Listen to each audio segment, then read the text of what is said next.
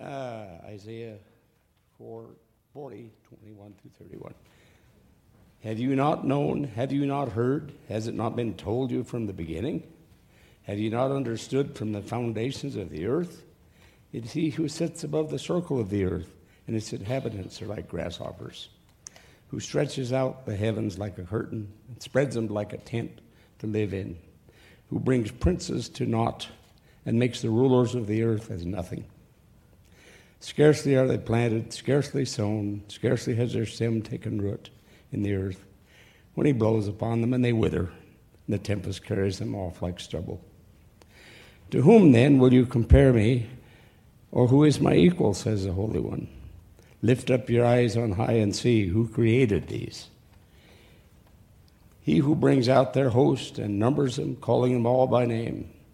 He who is great in strength, mighty in power, not one is missing. Why do you say, O Jacob, or speak, O Israel? My way is hidden from the Lord, and my right is disregarded by my God. have you not known? Have you not heard? The Lord is the everlasting God, the creator of the ends of the earth. He does not faint or grow weary. His understanding is unsearchable. He gives power to the faint and strengthens the powerless. Even youths will faint and be weary, and the young will fall exhausted. But those who wait for the Lord shall renew their strength. They shall mount up with wings like eagles. They shall run and not be weary.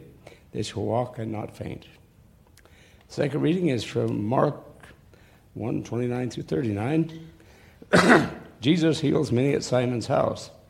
As soon as they left the synagogue, they entered the houses of Simon and Andrew with James and John.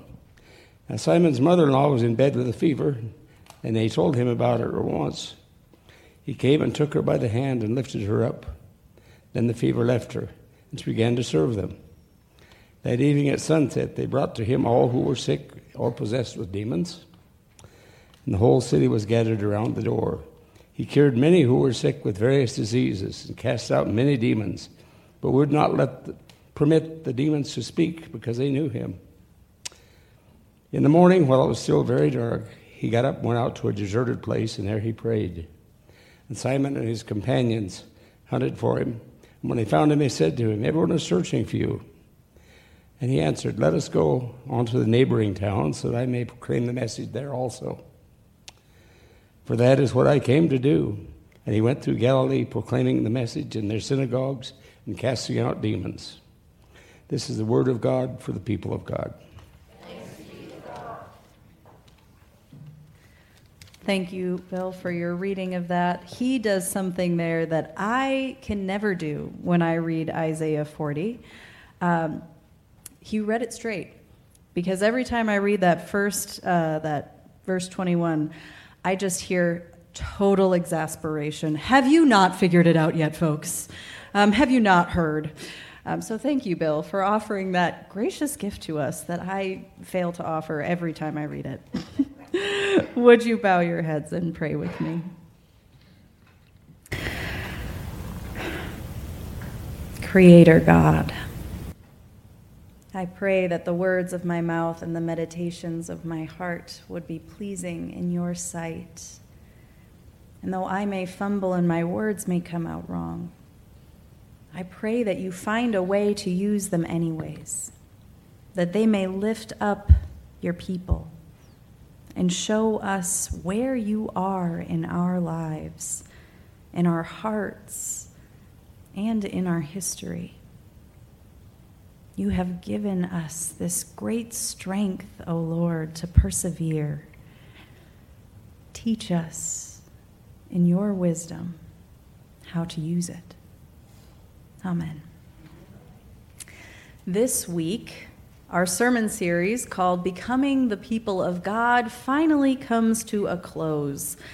In this series from the United Methodist Board of Discipleship, we have taken the past five weeks, this one will make the sixth, coming to terms with what it takes to become the people of God in our lives. And through the weeks, what we have discovered is that it comes down to a posture of honor in all that we do.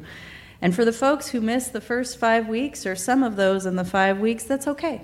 I'm going to go over it for you so you don't forget what we've learned.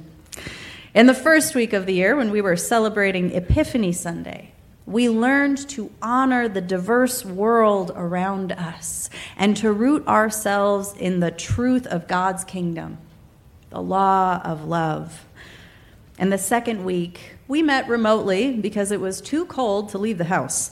And we remembered to honor our place as constant learners in the kingdom and how we are called to approach our faith with a beginner's mind every time.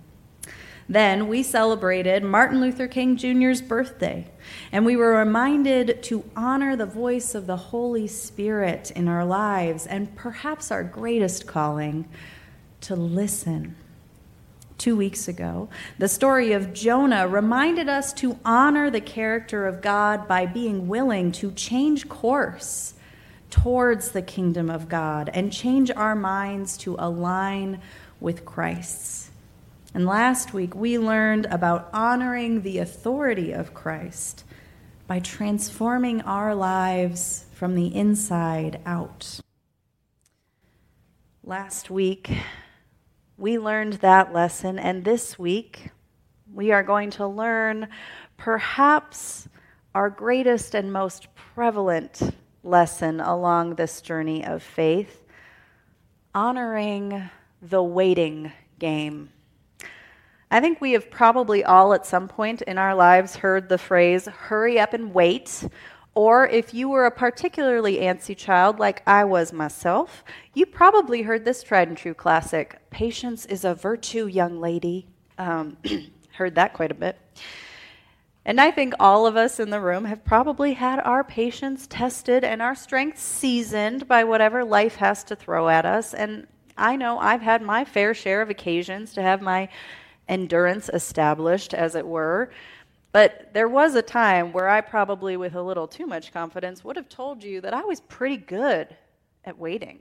Uh, my first daughter, Addie, has taught me a lot about waiting in the most practical of ways. Um, as you might know, Addie lives with her stepdad and her mom and her little sister in California, and she spends the holidays and summers with us. And there were quite a few years in there where my schedule was the flexible one. And so the transport of Addie to and from California fell to me. Now, I spent full days, like 4 a.m. to 10 p.m., and sometimes multiple days, just waiting for flights from one place to another, transporting her back and forth. And I found that after a few trips, I got to a point where I almost enjoyed that time in the airport to just reflect, people watch, if you know, you know, uh, read, or just be somewhere where I couldn't do or be anything else. But it was my second daughter and my firstborn uh, that really put that patience to the test before she was even born. Uh, June really wanted to put me through those patience paces. Uh, her due date was June 23rd. As you may know, her birthday is in July. and all the way up until that due date, she looked like she was going to be a right on time kind of kid. Throughout my pregnancy, doctors and nurses kept encouraging me to prepare for her to come early for a variety of different reasons from positioning to weight to the way I was carrying to whatever other indicators you might find. But they kept telling me, She's going to be here on time, if not weeks early. My folks showed up two weeks early to ensure that we'd have the help that we needed and ended up staying a lot longer than that. but this girl got to her due date and sailed right past it without even a hint of a contraction, just whoop, right through it. And I spent so much time leading up to that date preparing that by the time the day arrived, I was kind of at a loss for anything to do. the changing table, prepared. The bassinet, ready to go. The house, too clean. I have never experienced that before in my life, but I had because I had so much time on my hands. I mean, I was walking the dog with such regularity that even Cora May thought there was something wrong with me. And I was left to wait for days and days until she decided to arrive. But what gave me a bit of comfort in all that time waiting with very little to do uh, was the knowledge that the people of God are supposed to be seasoned experts at waiting. I would go so far as to say maybe even professionals. There's a lot of character traits that get ascribed to God in our scriptures, but if one has to go to the people of God, if one character trait can be applied, I think that it's darn tootin' they're good at waiting. And I mean, just think about it. Like, walk through some of these uh, stories with me. Noah, sitting on the ark, waiting for 40 days for the rain to stop. Abraham and Sarah, waiting until their 90s before their son arrives to have their generations on generations that God promised them. The Israelites, waiting for generations in slavery for liberation from their God, only to be followed almost immediately by wandering in the desert for 40 years, waiting for a promised land. Waiting is the name of the game for the people of God. And this is exactly what our scripture is shouting at us today. Those words from Isaiah, even, they come to us from smack dab in the middle of the Babylonian exile, where the people of God are waiting.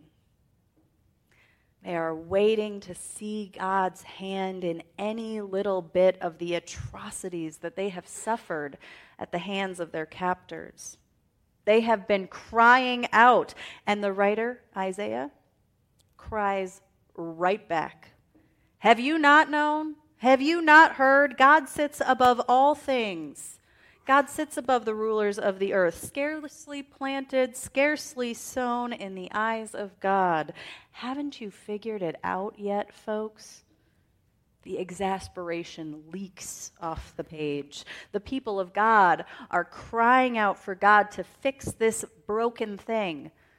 They want a strong arm. They want decisive action. They want to shove their enemies' faces in it and God could move like that. But in my observation, more often than not, God's actions are not so simple. They often go beyond our comfort and our understanding. I actually think that's where God likes to live most. Though the mind and the action of God can change and challenge us and surprise us, the character of God is strikingly constant. Like the oak that stands for generation, God goes through phases and changes, but the tree, the life, the promise, and the character, it still stands, no matter what season it is. And Isaiah's words cry out to the Israelites and the enslaved and the wandering and those who have been pregnant for way too long the true character of God. A God who is a creator, a God of strength and infinite gentleness, a supporter in times of trouble, a lifter of the lowly, a God who brings all to the table. Because he is great in strength, mighty in power, and because of that, not a soul is missing. God calls us each by name, even when it feels like God hasn't picked up the phone for us in quite a while. Isaiah reminds them and us of a theme that we see throughout the people of God and their story. And I bet if we take a close look at our own lives and our own history, uh, we'll see it repeated there too. It's that the nature of humans is pretty cyclical. We trust in God. We see God moving in mighty ways. And then, when things get too hard, or conversely, when things get too easy, we try to take over for ourselves. We believe that, God, we can take it from here. It's okay. We've got it. And in doing so, we lose sight of the things that are bigger than us at play. We lose sight of God in the midst of our own desire for action or control. It reminds me of all the times in those intervening days between June's due date and her actual arrival that I Googled, How do I start labor? Dear Lord Jesus, please.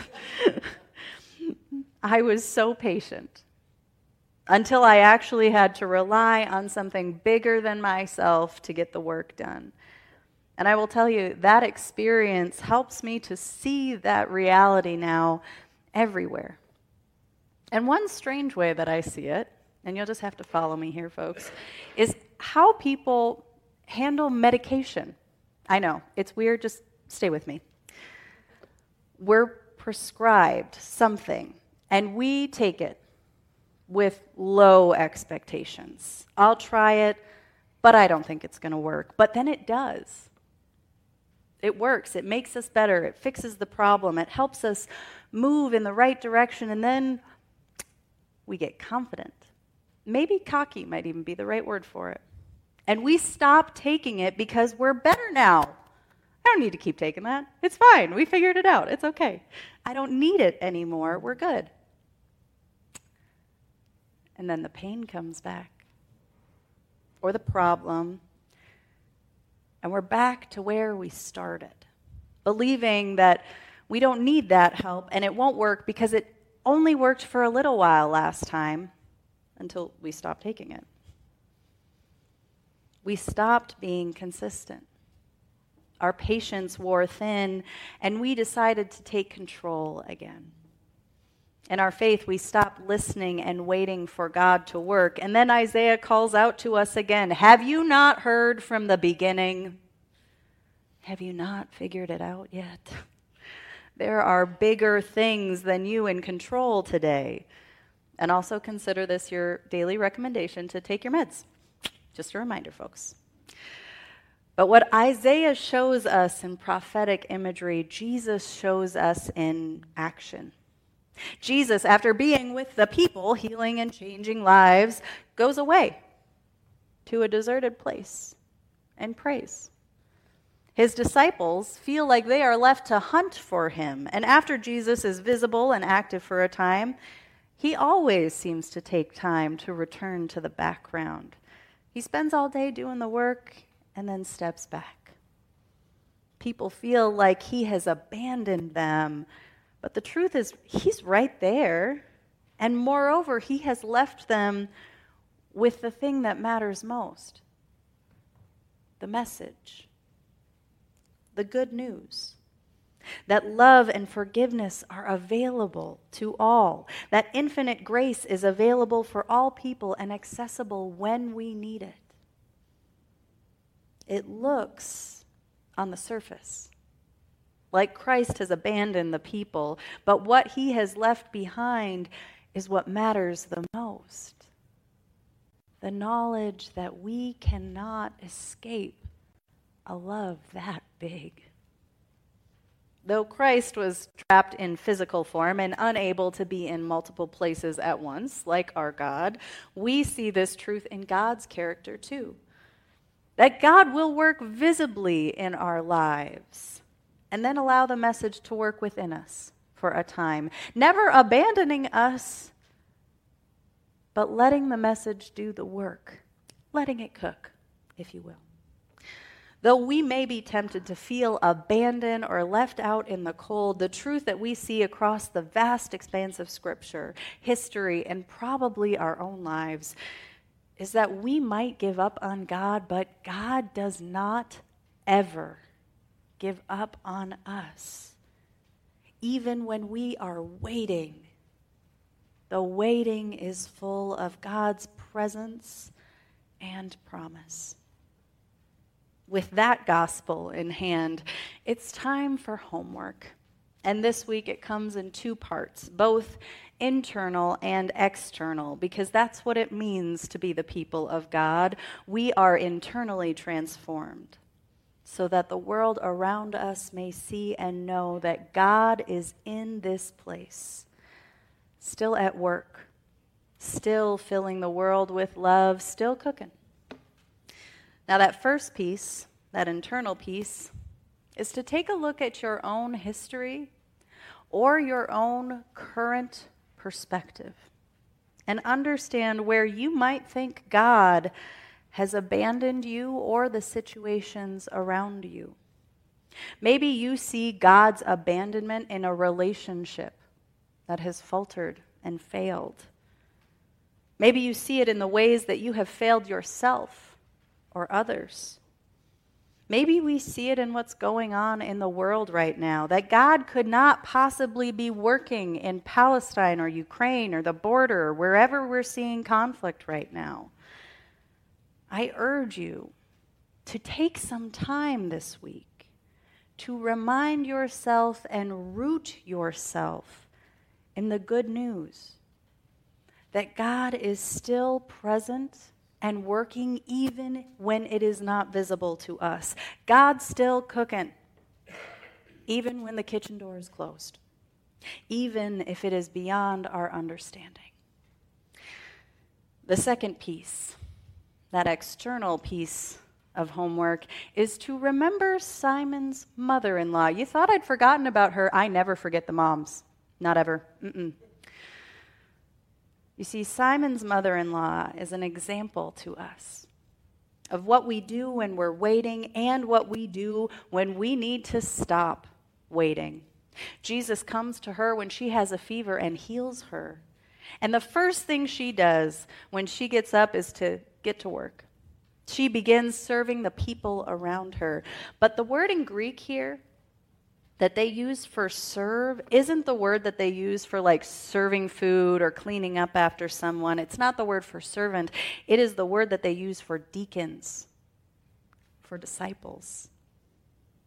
It shows us that the way we serve one another in any capacity is discipleship. It is people of God behavior in and of itself when we are waiting for God to show up, it is our turn to wait on God in the form of waiting on others.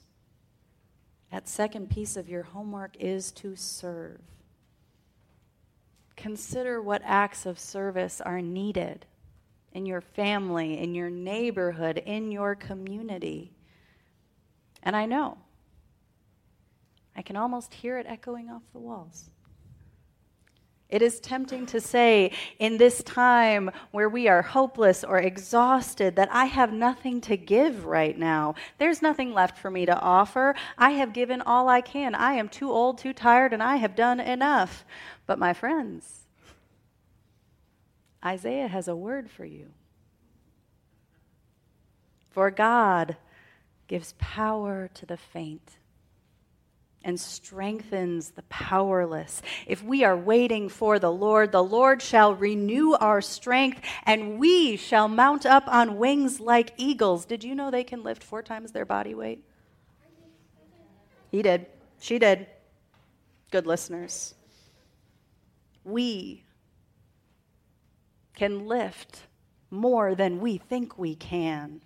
We can do more than we ever believed. We can run and not be weary. We can walk and not faint because the Lord is with us whether we see it or not. Lord, I pray you keep our hearts and our minds and our doors open, Lord, because we are waiting for you. Your servants are ready, Lord. I pray that these have been the words of the Lord for us this day. Amen.